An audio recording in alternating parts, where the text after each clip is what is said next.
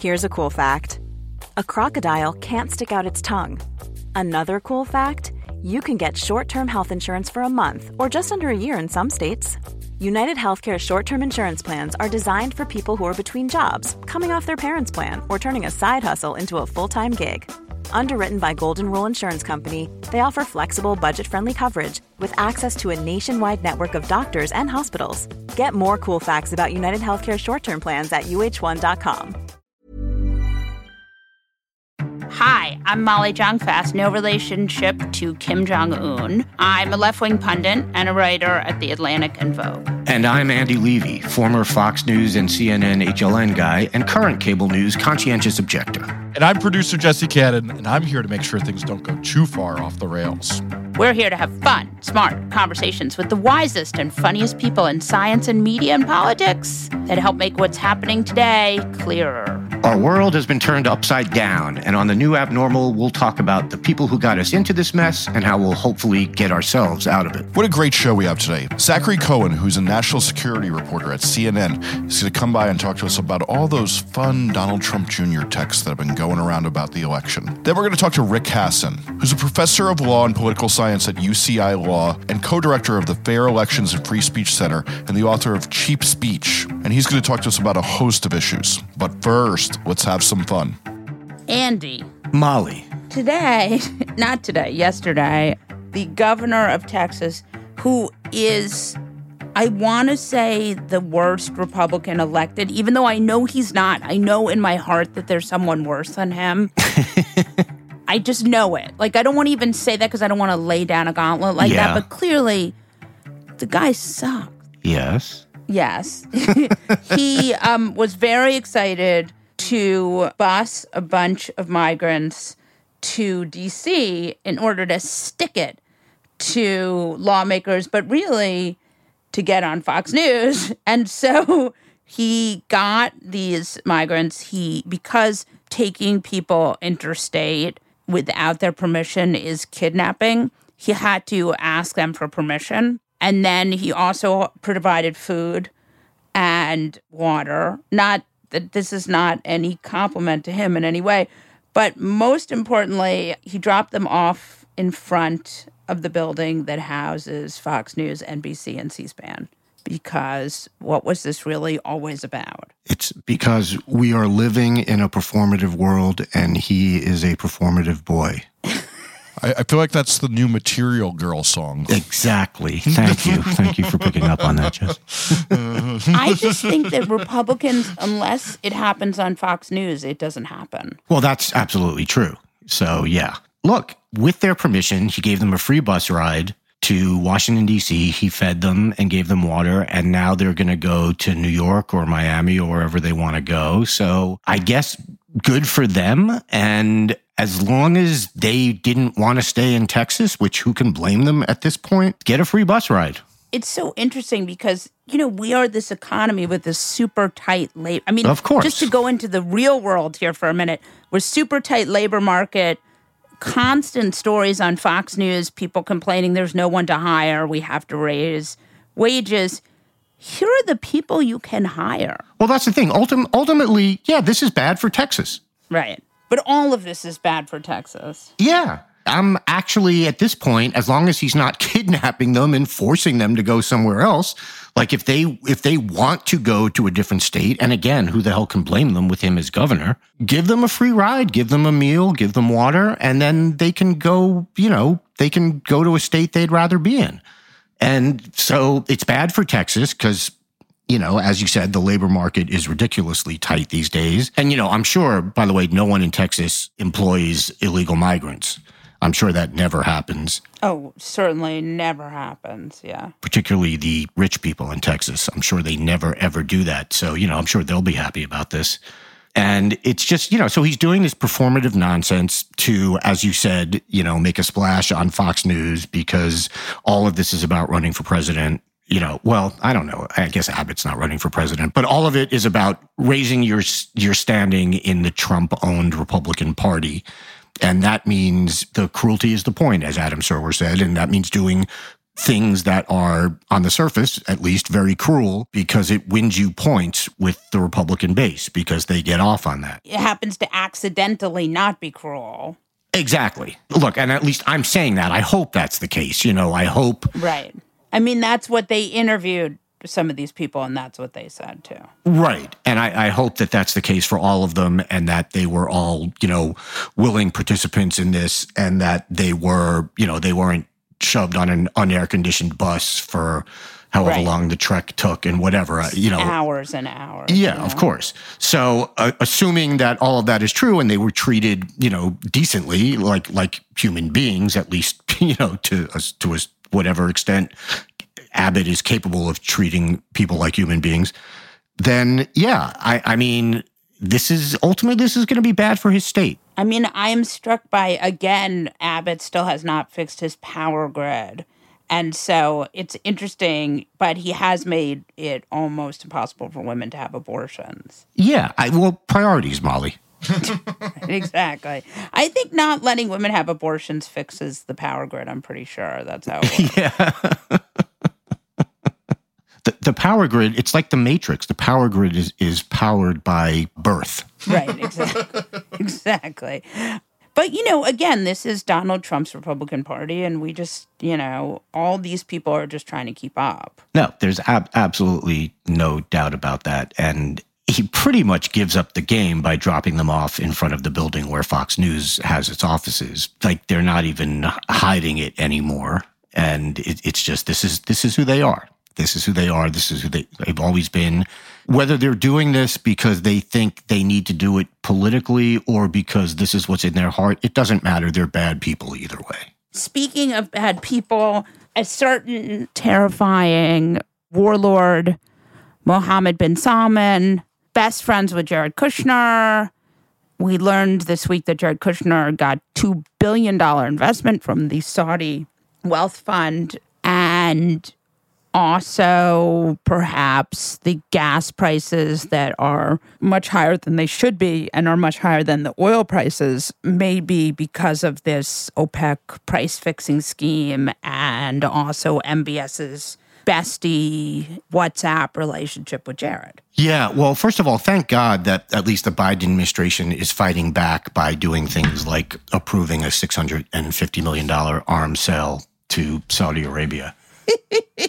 Um, I feel like you're being ironic here. I might be being a little sarcastic there. Can we stop sending them weapons? Can we stop pretending they're our friends? They're not our friends. They've never been our friends.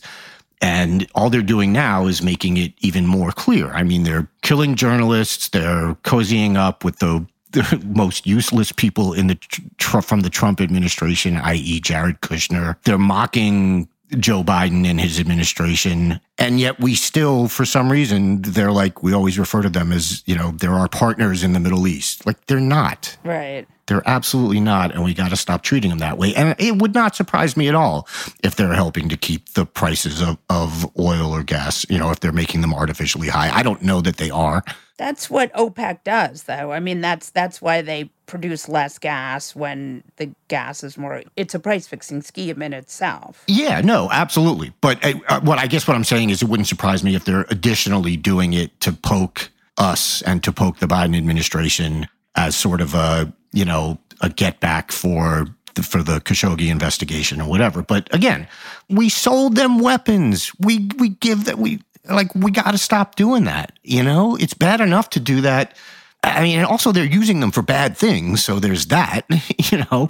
And then on top of that, they're taking that and then giving us the finger. So why are we doing this? And then there is the New York AG who is investigating if perhaps the oil companies are inflating their that there's a price fixing there's a gas price investigation on the part of the New York AG. I'm curious what the jurisdiction here is. This seems very complicated, but good for Tish James for trying. I mean, Tish James has been like the bright spot, and Alvin Bragg has been not, as they say. yeah, so far, anyway, that's for sure about Alvin Bragg. But Yeah, I guess I guess the jurisdiction is, you know, part of the supply chain or whatever is based in New York State, so she can she can look into the state supply chain and see if anything questionable is going on. But who you know, who knows? I mean, look, it's worth an investigation. It may turn up nothing, there may be nothing to turn up, but I guess what does it hurt to check it out? Right. I don't know. No, I mean it's a good point. And then we get to the story that is in that is irritating everyone on the left. More revelations that Dianne Feinstein is not at 88 years old the spring chicken she once was. Discuss. yeah, I don't know why this is irritating yeah, I agree that it is, and like there are there are people on the left, and by the left I mean you know liberals, not lefties, but there are there are liberals who are saying don't you know stop saying this, stop doing. No, if the stories are true and she is you know in mental decline, she shouldn't be there, and no one's saying replace her with a Republican. Like get a young Democrat, get a young feisty you know, energetic Democrat in there in California who can, you know, be the next one of the next faces of the Democratic Party for decades to come. Like it's got to happen at some point. She's 88 years old, you know, so why not do it when if it's if it's clear that she's in decline, do it now. Get ahead of it. And well, it's not even ahead of it anymore if if the stories are true. But you know, no one's saying turn the seat over to Republicans. Like I don't understand the liberals that are ang- angry about this. Like, you know, this is a it's a good chance to to move the party into the 21st century. Right. And I also think like California is a huge state, fifth biggest economy in the world. It's a safe blue seat, and you could have someone right. exactly. fabulous there who would be, um, you know, I mean, there are a lot of really smart legislators in California and then a lot of less smart legislators in California. Right. you could put one of the good ones in that seat. Yeah. Plus, Arnold is floating around, and he's been doing good work. Lately. Oh, would you stop it? Come yeah, on, Molly, you miss him. Democrat. you well, miss him. not a Democrat. I don't know. Does The Rock is his home uh, official home California these days? You know what? You're fired. That's it. Well, You're out, man. The Rock. That was a bridge too motherfucking far. Four months and two weeks. Man, that's not bad. That's, but you know what? The thing is, they knew that Di-Fi was in trouble, and you know how they knew it when she hugged Lindsey Graham. And that's what the pictures wait, wait, wait, wait, wait, yeah. whoa, whoa. They're saying she doesn't know who she's talking to. She must have thought he was someone else. This was a way to get out of that. That's what this report is. Yeah, that's the only way that any of this makes sense. he thought he was someone else because anyone else knows that a normal person would never hug Lindsey Graham. She probably thought he was The Rock. yeah, she definitely thought he was The Rock. Senator Vin Diesel. Is the, is he a different person than The Rock? One of the really nice things that Trump, I'm just going to keep doing the show. You guys join me whenever you want. One of the really nice things about Trump is that he's very loyal yeah. to people who ruin their careers for him. Yeah.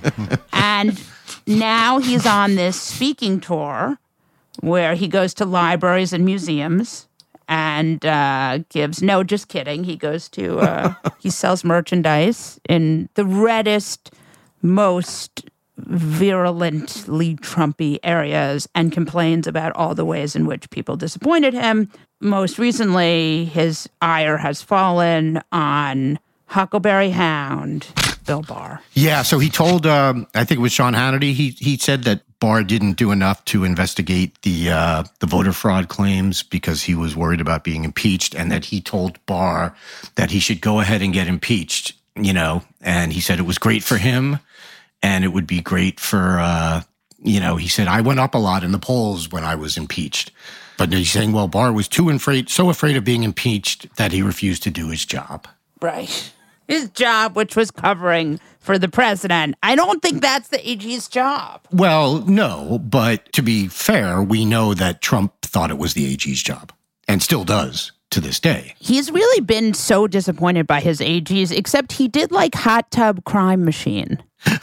Who was? So Jefferson Beauregard secession's mad at him, right? Because even though he's the one senator to ever support him, you know, he was the first senator to support him. Right. He went out and said, like, you know, I know this guy's a virulent racist, but look, red hat. So that guy, he he was mad at him because he recused himself from Russia.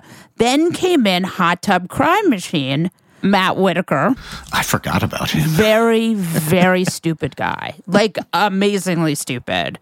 Put him in. His previous jobs had included working at a hot tub company.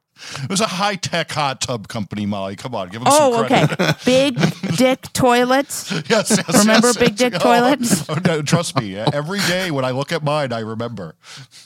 Oh. I went to high school with big dick toilets. I would. I like. I hate myself for having brought this up. Like, I if I could go back, if I had a time machine, I would go back in time and not have brought that up. yeah, you thought talking about The Rock was bad. Yeah. Look where you look where you took this. Welcome to our worst episode. there was Matt Whitaker, and then we got Huckleberry Hound. And Bill Barr, was brought in, had had actually really been an AG and not just a hot tub salesman. And so there was thinking that maybe he wouldn't be a complete and utter disaster. He turned out to be even worse than that. And now he's been selling a book, which Trump called crummy. and so false which means that it's absolutely 100% true. Right? Well, first of all, Trump didn't read the book, so let's just whatever he says, it doesn't matter. I'm not even sure Bill Barr read the book.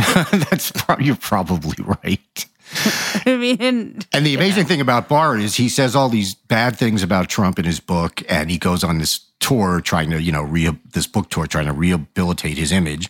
And then what does he say when he's asked if uh, he would vote for Trump if he were the nominee in 2024? He says yes, he would. yeah, of course. I mean, why wouldn't he? I mean, just because he wants to, yeah. Yeah, none of these guys learn. I feel bad for like it's impossible to feel bad for them when Trump turns on them. No, fuck them. They deserve it. Yeah, no, hundred percent. They they absolutely deserve it, and you know, thank you, Bill Barr, I guess, for refusing to get impeached. But no thanks, Bill Barr. Speaking of Donald J. Trump, he's on Sean Hannity. He loves Sean Hannity. Sean Hannity loves him. They have, some might say, a bromance. I think that's the word for it. Mm-hmm. We're watching a clip last night. It is pictures of Ukrainians in body bags, right? I mean, some of the worst. I don't know if you saw that footage. It was like mass graves, Yeah, bodies on the ground. I mean, a horrible destruction, heartbreak. I mean, civilization being ruined. And over it, you hear Donald Trump. I knew Putin very well, almost as well as I know you, Sean. And you're seeing these images of the body bags.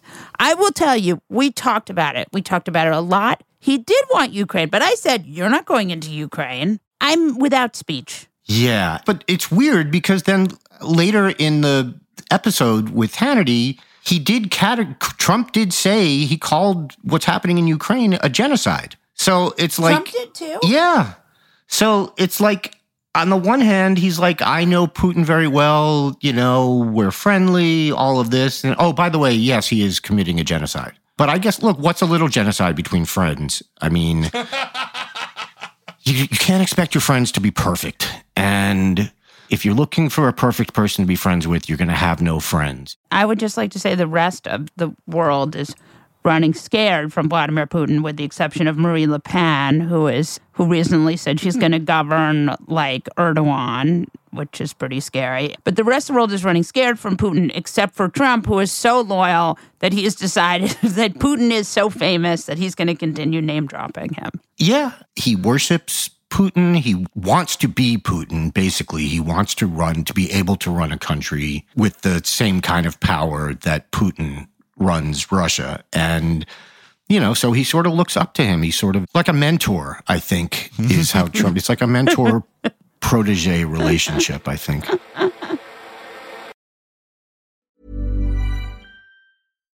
Here's a cool fact a crocodile can't stick out its tongue. Another cool fact you can get short term health insurance for a month or just under a year in some states. United Healthcare short term insurance plans are designed for people who are between jobs, coming off their parents' plan, or turning a side hustle into a full time gig.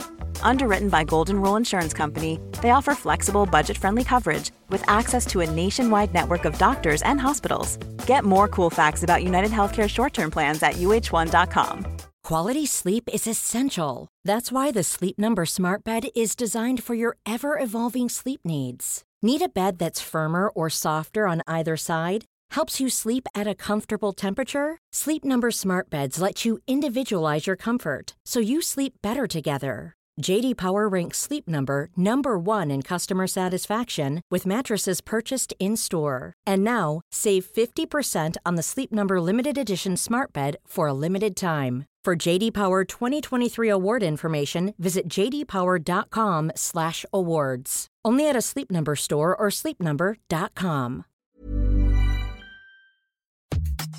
This show is sponsored by BetterHelp. You know, there's something I've really been needing to get off of my chest lately, which is that everyone and their mother should listen to the Andre 3000 album because it lifts my spirits on a regular basis, 1000%. We all carry around different problems, big and small, and let's be honest, when we keep them bottled up, it can start to affect us negatively. That's where therapy comes in. It's like this safe space where you can unload all those burdens and start figuring out how to work through whatever's weighing you down. Therapy can make a difference. I know this from firsthand experience, and it's not just for those who've experienced major trauma, it's for anyone who wants to improve their mental well being. Therapy can help you learn coping skills, it can teach you how to set better boundaries, and it can make you be a better version of yourself. If you're considering therapy, why not give BetterHelp a try? It's entirely online, which means it's convenient, flexible, and fits into your schedule seamlessly. Plus, getting started is as easy as filling out a brief questionnaire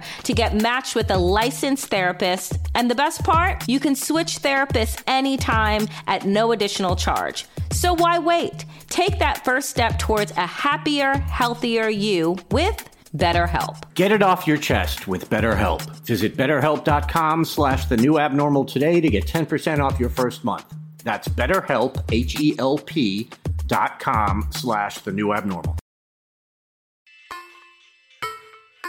Zachary Cohen is a national security reporter at CNN. Welcome to the new abnormal, Zach Cohen. I appreciate you guys having me. It's great to be on with you. Let's talk about the text messages, shall we? Let's do it. Give me a sort of sense of how you got to this story and what you think this means. Yeah. So, my team and I, my colleagues Ryan Nobles and Annie Grayer, we've really been covering this story, broadly speaking, since January 7th, 2021. And so, we've really documented each, even the incremental evolutions in this investigation, how the committee was formed, um, you know, the various witnesses that they brought in. And one of the biggest moments in this investigation was when Mark Meadows, even temporarily, the you know former president, then chief of staff, was cooperating with the committee. And in that short time period, he handed over thousands of um, records, including text messages. Now he eventually stopped cooperating, and the committee has since voted to refer him on criminal contempt of Congress charges. But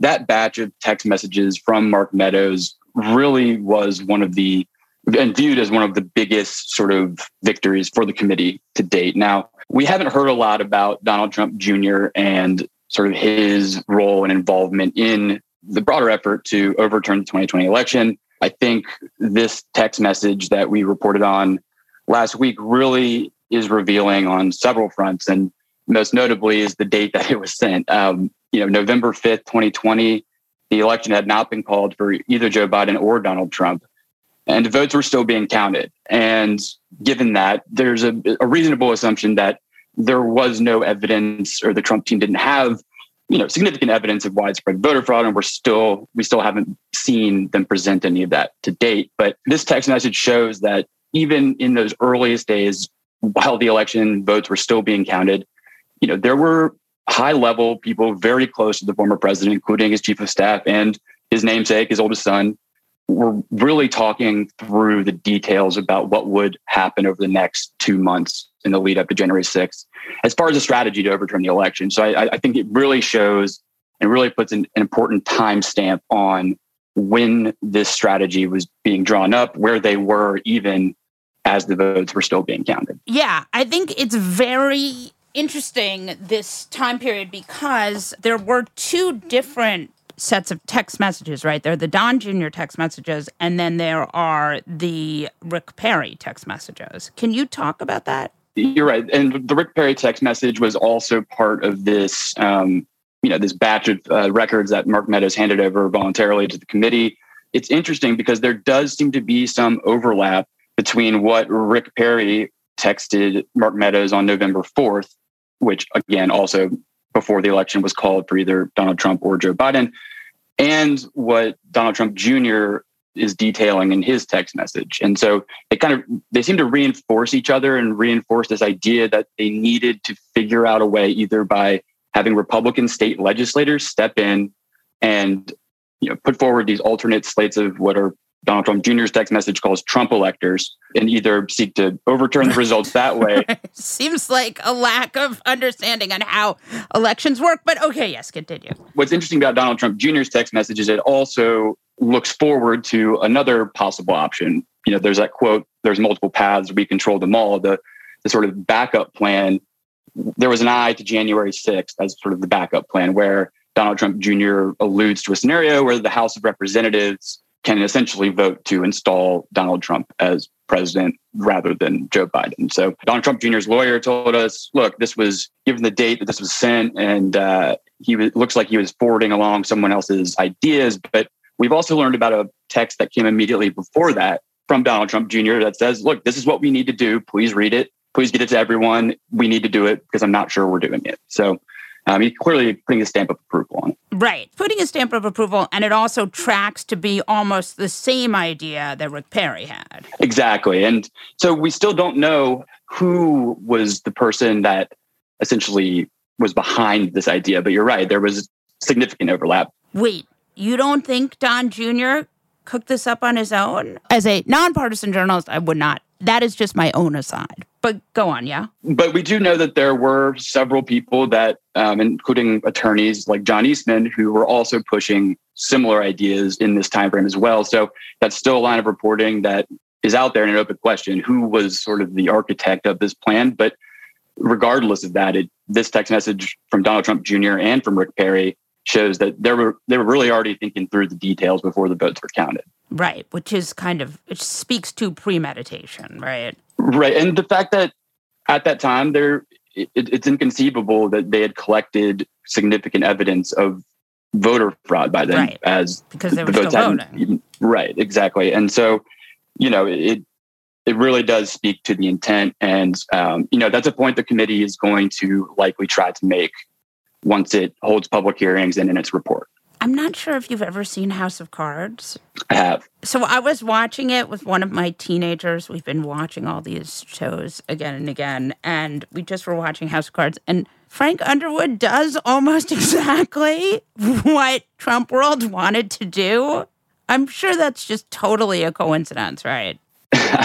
I, uh, I honestly, I see the parallel there. The idea, though, that there was clearly the effort was born around this idea of what can we do to keep Donald Trump in office. And, you know, that clearly, as reflected in our reporting, not just in this text message, but our reporting about the committee's investigation writ large, that really is the idea that all these allies, Republican lawmakers, state officials, and even members of Trump's own family coalesced around this singular goal. And everything else was born from that. Right. Let's talk about. I actually wrote about this for my newsletter this week. So I wrote about your reporting. You get the opportunity to be interviewed by someone who's written about your reporting, not all that usual. So one of the things that I did was I talked to Joyce Vance about what the legal ramification for Junior's texts could be. And this strikes me as one of these things where it's actually so high level these kind of things that there's not really the criminal justice system isn't totally set up for this? Right. That that remains one of the most significant open questions out there. What will or will not doj do you know at the end of this investigation or about investigating and seriously considering potential criminal charges against anybody whether it's from the trump administration or from his family or from his immediate inner circle? Now you know, the committee has clearly latched on to this opinion that came from Judge Carter in California um, in the John Eastman case, late last month where the judge wrote that it was more likely than not that former President Trump and John Eastman uh, committed some sort of a crime. And he called it a, uh, a coup in search of a legal theory. And right. I think it goes back to this idea that, you know, the Don Jr. text and the Rick Perry text is clearly the or like the beginnings of the search for a legal theory. Now, it really depends on what Merrick Garland, the Attorney General, decides to do or not do. But I think the committee is really applying as much pressure as it can. But at the end of the day, has been very clear that it is not their job to investigate potential crimes. Now, if they happen upon them over the course of their probe, they've said they they would make a referral, but it's clear that, that, that they, they don't see that as part of their mandate. I mean, where do you think the January 6th committee goes now? Are there more texts coming? Give me an estimation of your own speculation. Sure. Um, so we know just from our reporting that you know they're up against a little bit of a time uh, a time crunch here. They have said they want to put together the report, which is not going to be written as a report, but rather they want it to look as more like a narrative to the American people, really explaining this as a in this almost a, as a story and as a compelling story. The other component is the public hearings, and they haven't committed to a timeline for when those are going to happen. But in the next month or two, it's widely assume that that's when we'll start to see public hearings pop up. Now, at the end of the day, those are the two big opportunities for the committee to reveal their findings to the American people in a way that is compelling and clearly lays out the fact of their investigation. It's still up in the air as to what sort of impact that'll have and whether the Department of Justice decides to take more action exactly. There are some text messages, and I read this in your reporting, that say things like, see you on Signal. What can you do there? Well, and that is interesting. And that is something the committee has repeatedly pointed out, including in its criminal referral hearing for Mark Meadows, that one of the challenges is that there are significant gaps in the record keeping and in the records that they've gotten from both government agencies, from the White House, and from the just phone cell data of certain individuals. Now, Signal, as you know, an encrypted messaging app, which is really sort of utilized because of its security and its you know its ability to keep conversations private. And in fact, even if the, the company Signal was subpoenaed by a congressional investigator or even by law enforcement, they wouldn't have the data to turn over because that's right, just because it's, it's decentralized, right?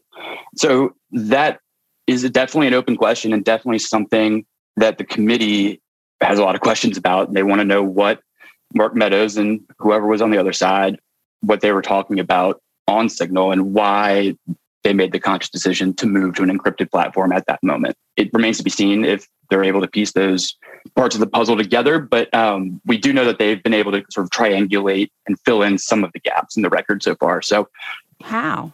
So, by obtaining the cellular data of certain people, I think that the phone records have been revealing in a lot of ways. I think witness testimony has really been key in terms of filling in the gaps as far as the White House call logs are concerned. Or, you know, we learned about Donald Trump's call with Vice President Mike Pence on the morning of January 6th, not through the White House call logs or records turned over by the White House, but through a witness testimony of a former Pence advisor, Keith Kellogg. So right. that's where a, a large portion of the help the community is getting is coming from, is from this testimony and from additional kind of sources of information. That is so interesting and also super disturbing for any number of reasons. Do you think there are more text messages to come that will be released to the people? We know that Mark Meadows handed over thousands of records, right? And there are undoubtedly more texts in there. And I think the committee, it's a big part of what the committee is going to put in its presentation, both in the hearings and in its report kind of as, in its final product, right? I, I think they're going to use those text messages as part of the as, as a key tool and a key ingredient in telling the story about what happened not only on January 6th but in the lead up to it, because it's it's really one of the most revealing kind of tranches of records that they've received so far. Are there other people who participated whose text messages we haven't seen yet, who you're sort of waiting for? So there's a few individuals, and I the committee during Mark Meadows' uh, referral hearing released a, a, about a half dozen or so text messages, but didn't attach names to most of them. We know that Mark Meadows was in contact with several Republican members of Congress, you know, the the Rick Perry re- revelation sort of speaks to the fact that he was talking to other prominent members of the Republican Party. He was clearly talking to the president's oldest son um, via text message. So there's a number of people, including Congressman Scott Perry, who it'll be interesting to see if he and Mark Meadows were in direct contact at any point during this two month span after the election or even before. Jeffrey Clark, the Department of Justice official who the committee has voted to refer for criminal contempt charges, but that vote's not been taken up by the House. So the referral is sort of in limbo. It remains to be seen if there was any connection or direct contact happening there. So I think there's key figures of, that are of interest to the committee that they want to find out if Mark Meadows was talking directly to them and what about. That's super interesting.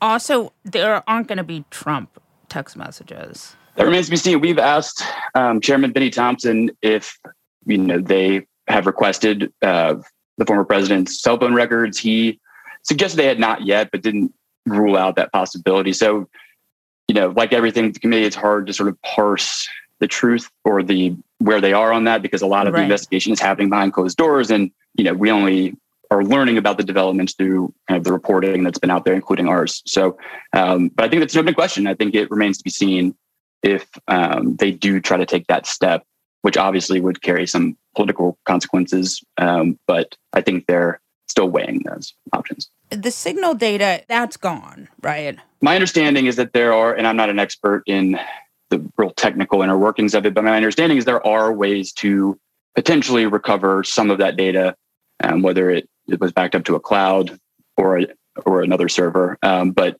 in large part, that data is considered to be, um, you know, gone, as you said. Uh, so that's um, a challenging part of all this too. Is if you can't get the tech, if you can't get the messages, you have to try to fill in the gaps some other way. None of this has been subpoenaed, right? Most of this has been turned over voluntarily because a lot of Trump world has ignored the subpoenas, right? Right. So Mark Meadows did turn over these text messages, including the message from Donald Trump Jr. voluntarily. And a lot of the witness testimony that they've received that's helped piece together some of the puzzle has also been voluntary. Uh, now, there's also been individuals who have been subpoenaed and had essentially given the committee the middle finger, like Peter Navarro, Dan Scavino. The committee's accused him of essentially playing or using delay tactics to prevent any sort of legitimate cooperation. But other than that, it, Steve Bannon obviously was referred for criminal contempt of Congress charges for refusing to cooperate. But other than that handful of core individuals, they really have had several people cooperate voluntarily, including Ivanka Trump and Jared Kushner. So we still don't know what individuals like Ivanka Trump or what Jared Kushner told the committee. We know that they were in there for upwards of eight and six hours. Each of them were in the room with the investigators for roughly that amount of time. So I think that also will factor into the committee's kind of final presentation once the time comes. Would you say that the people who are the sort of non celebrity witnesses have participated? That's also an open question. I think there's a lot of sort of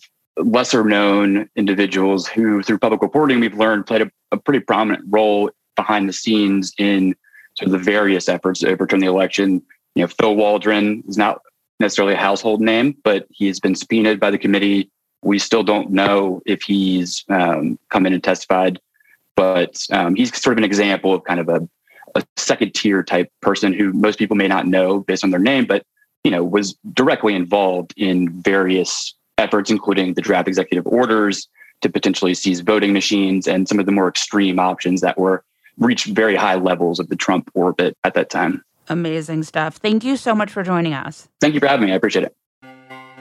Rick Hasen is a professor of law and political science at UCI Law, co director of the Fair Elections and Free Speech Center, and author of Cheap Speech How Disinformation Poisons Our Politics and How to Cure It. Welcome, Rick, to the new Abnormal podcast. It's great to be with you. It's great to have you here. So, I feel like you were ahead of the curve with your book. Talk to us about misinformation and I mean, how did you get there? Well, you know, I specialize in election law. My last book was called Election Meltdown, and it came out on the day of the Iowa caucuses, which you may remember were a disaster. so you're pretty much ahead of the curve on everything. Yeah, I, have been called prescient, but, you know, I wish I were uh, wrong about some of these things. The big claim in the book, at least the beginning, is that if we had the same polarized politics of today, but the technology of the 1950s, we likely wouldn't have had January 6th and the insurrection and millions of people believing the false claim that the 2020 election was stolen. Okay, so explain that to us. So, what this era of cheap speech does is that it allows for the inexpensive spread of misinformation and disinformation, while at the same time, it's still expensive to produce good quality journalism. People don't want to pay for it and the kind of economic model that newspapers had before, where they relied on classified advertising and other kinds of advertising in order to stay in business, that, that model has collapsed. So local news is struggling, but in this polarized era, people want to hear what's going to make them feel good. And so what ends up happening is voters end up discounting all information. They think it's all misinformation. They can't make the same kind of good choices they used to be able to make before about what to believe and what not to believe. And when you've got a demagogue like Trump who comes in and says that the election is rigged or stolen, it's a very receptive audience. And so it leads to very volatile politics. I want to talk about that because that's something Margaret Sullivan has written a lot about. It's something that a lot of people have talked about. It's something I think a lot about. It seems to me, again, that social media has tried to pick up the slack, but has done it in the worst way possible. So it's not just social media, right? It's also cable news. It's the whole atmosphere and ecosystem. Explain to me about cable news for a minute because social media, there's no fact checking, there's no basis. Nobody is saying, well, this is debunked. If you had a newspaper run an editorial that was uh, wrong, you would have consequences. There's none of that in social media. I'm curious what you mean by that with cable news. Well, think about One America News Network or uh, Newsmax. There, there is no fact checking. And so, in, in the 19 days between election day and November 23rd, Donald Trump was able to go to Twitter 400 times and directly make his claim that the election was stolen. And millions of people got that information again and again. In the 1950s, if Trump were lying about the election being stolen, it wouldn't be repeated and it wouldn't be repeated in an unmediated way right? So there would be fact checking. Now, I'm not saying we should go back to the 1950s. There were a lot of problems with how technology was and how it was, how hard it was to get a message out. That's great, but we need to think about tools, both changes in law and changes in policy that can give voters the tools they need to know whether they can trust elections as being legitimate and to make decisions about how to vote that are consistent with their values and their interests and are not as polluted by the kind of disinformation that we see today. Interesting. This is one of these topics where I feel like there's a lot of talk about it, but not a lot of solutions to it. What are your ideas? Well, first of all, the First Amendment is a big limitation on what can be done and what should be done. You know, right. we wouldn't want to have a speech czar who says, I'm going to decide what's election misinformation and just remove it from all platforms, right? Because, you know, just imagine the president you hate the most, that person gets to appoint the speech czar, and you can see what kind of problem we would have. So, a lot of the solutions are giving voters better information. So, for example, uh, one of the things I'm worried about is deepfakes. Imagine a, you know, using AI technology to alter a video to make it look like Joe Biden's having a heart attack or that someone has uttered a racial epithet or something like that.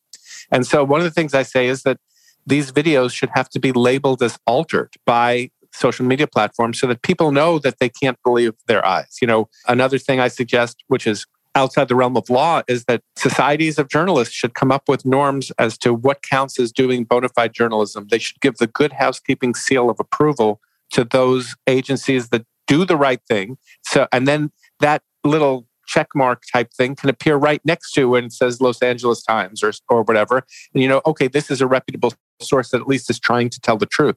So, how do you give voters better tools so that they can separate misinformation from the truth. So, a lot of what you're saying is about content moderation on the platform. Right. It is about content moderation on the platform, but some of it is also about privacy. So, for example, right. one of the things I suggest is that we shouldn't allow Facebook to be able to use data that's collected from, uh, you know, the fact that we go on and share our lives with these cookies and, and let people know exactly what we think. We should ban the micro targeting of political ads, which we know are targeted at more vulnerable populations and that can allow for lying and that can create a situation where you're telling one thing to a group of rural white retired workers, another thing to young Latino women, right? So there are things that social media could do that could uh, improve things. And, and a lot of this has to be in our hands because I do think that these are private companies. And so we have to pressure them to do the right thing. So it actually took Facebook and Twitter too long to deplatform Donald Trump. And, and with the news that just broke that Elon Musk is potentially going to buy Twitter and put Trump back on the platform, I think that's that's really dangerous. Now, I don't think we could have a law that says you know Donald Trump can't speak, but I do think that we as consumers and uh, employees of Twitter can make their views known and put the pressure on to try to not allow someone who has consistently spread election lies and who encouraged violence against the American government to be able to have a place to speak. There clearly is a feeling that big tech on both sides is kind of not behaving like a good actor, but the right wants big tech to do what they want the left wants big tech to not, you know, empower this kind of fake speech. I mean, obviously, truth should be nonpartisan, but it's not, at least right now. Do you think there's a way to legislate our way out of this? Well, you know, on the right, you mentioned, um, you know, wanting the p- platforms to act differently. Both Texas and Florida passed laws that would require social media platforms to restore Donald Trump. Right, of course. I have a long argument in the book as to why I think that's wrong and that it's unconstitutional under the First Amendment. Just like you can't force the New York Times or Fox News to include a candidate, you shouldn't be able to force a platform to do that. That said, you know, there is a reason to worry about platform bias. There was a time during the 2020 election where if you went on Instagram and you searched for Joe Biden, uh, in addition to getting Joe Biden results, you got positive news about Donald Trump. But if you search for Trump, you didn't get news about Biden. They said it was an accident. Now we hear that uh, Gmail put into junk messages that came from conservative candidates rather than liberal candidates. There is a concern, and, and all of these things seem to be inadvertent, but there's nothing in the law that would stop, say, a search company like Google from being biased towards one candidate or another. And I think the solution here too is require disclosure. If you're going to tweak your algorithm to help one ca- candidate over another, you need to disclose it. And if we're worried these platforms are too powerful, then the answer is antitrust law. So maybe Google shouldn't be able to also own YouTube and have this whole network of advertising. Maybe a Meta shouldn't have Facebook and Instagram and WhatsApp. And so the more we have competition, the better off we're going to be in terms of these platforms not wanting to favor one candidate or another, or at least giving us the ability to shop from one social media platform to another. Interesting. Talk to me about the Supreme Court and how it got so broken and what we can do to fix it. Well, specifically in the context of cheap speech, the court has a kind of outmoded marketplace of ideas approach to the First Amendment where they expect the truth is going to rise to the top. And whether that was true or not, it's no longer true today. And so at the time now, when we need improved disclosure laws, the ultra conservative supermajority on the Supreme Court has been signaling that those disclosure laws might be found to violate the First Amendment. So, Justice Thomas, who had taken the view that you can't have any limits on money in politics and you can't even require disclosure of those who are spending money on politics, a very libertarian view, has also taken the view that a state law could require Donald Trump to be listed as uh, you know a, a, a speaker on Twitter or Facebook, even if Twitter or Facebook don't want him to. Yes. It's very crazy. Well, and he's also taken the view, along with Justice Gorsuch, that we should change the libel laws. Remember how Trump called about opening up the libel laws in a way that would make it much harder for journalists to be able to do their job and hold politicians accountable. So it really is a situation where the Supreme Court, just like it is with voting rights and campaign finance, the Supreme Court could be an impediment to what we need to do to assure that we have both free speech and fair elections. This 6 3 Supreme Court, they overturned this uh, Clean Water Act legislation on the shadow docket. I mean, do you think it strikes me, and I am not nearly even close to an expert, nor am I a lawyer, nor am I even so great, but it strikes me that they're out of control. Do you think they're going to keep being out of control like this? I mean, Roberts was always sort of you know, very concerned with making the court look like it wasn't so partisan, but that seems to be gone. I mean, do you think there's a there's a sort of a bar here, or do you think this just keeps going? I think it just keeps going. I wrote a piece for Talking Points memo just before the 2016 election saying the most important civil rights issue of our time is the Supreme Court's composition because so much of our rights depend on this. And, you know, when Justice Scalia died and uh, Obama couldn't replace him, I mean, that was quite a moment. And I think things are going to continue to get worse. And you're right that Roberts is really an institutionalist, but he's the sixth vote now. And this is a project that the Federalist Society has been on since Ed Meese and the Reagan administration. This is the culmination. So, on abortion, guns, affirmative action, religious rights in the clash with LBGT rights, the environment, elections, you know, everywhere, there is a lot further down that we can go. We're just starting our descent. Oh, well, that's very. very comforting. Thank you so much, Rick, for joining us. I hope you'll come back. Oh, yeah. It was a great conversation. Happy to talk to you again. What's crazier than QAnon? More outlandish than Pizzagate? And scarier than a Mexican getaway with Ted Cruz? The answer is what the American right wing has planned next.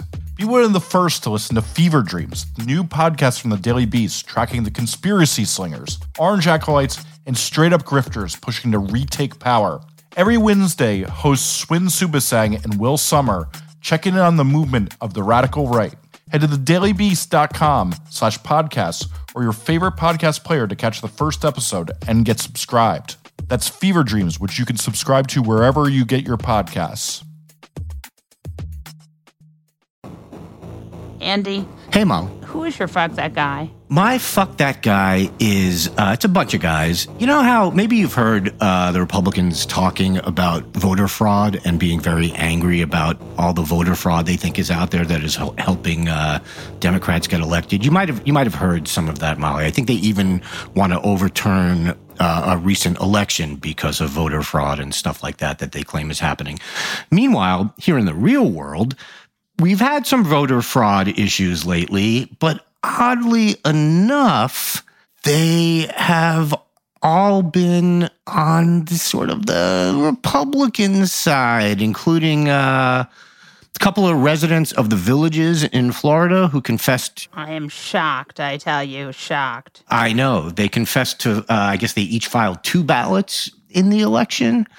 There were a couple other people in December from the vote from the villages who uh, were, were, Republicans who committed some voter fraud. And then there's like this really fun story about uh, you remember that remember this guy Mark Meadows? You may remember him. He's a he's a texting buddy of Don Jr. Of Donald Trump Jr. Yeah, tell me more. They send emojis and memojis to each other frequently. I'm told. It's very sweet.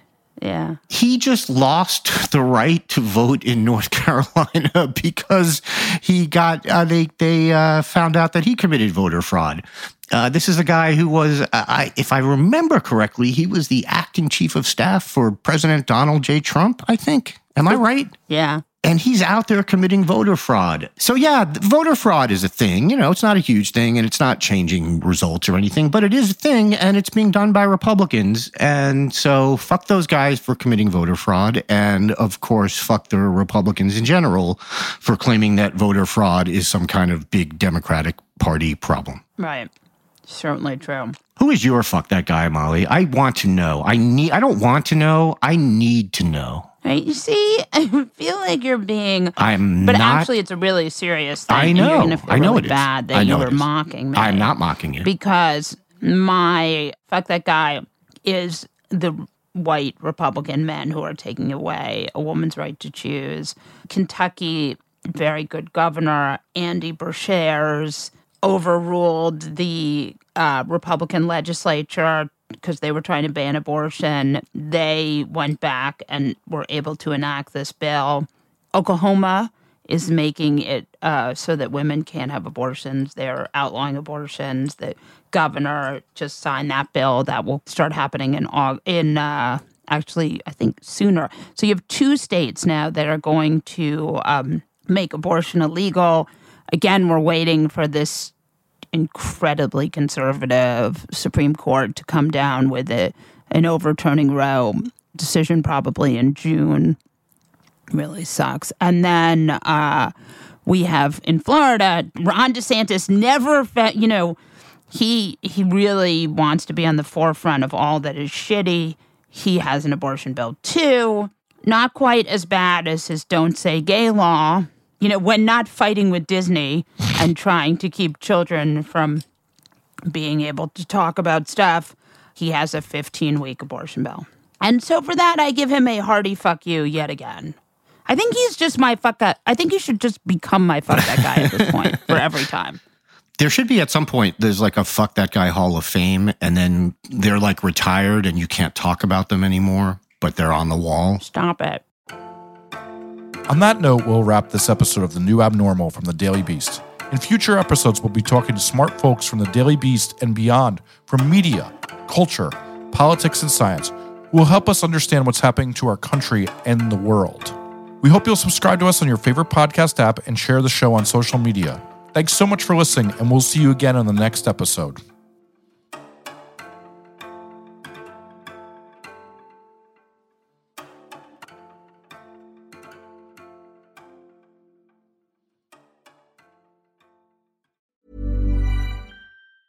Hi, I'm Daniel, founder of Pretty Litter. Did you know cats tend to hide symptoms of sickness and pain? I learned this the hard way after losing my cat, Gingy. So I created Pretty Litter, a health monitoring litter that helps detect early signs of illness by changing colors, saving you money and potentially your cat's life. Pretty Litter is veterinarian developed, and it's the easiest way to keep tabs on your fur baby's health right at home. Go to prettylitter.com and use code ACAST for 20% off your first order and a free cat toy. Terms and conditions apply. See site for details.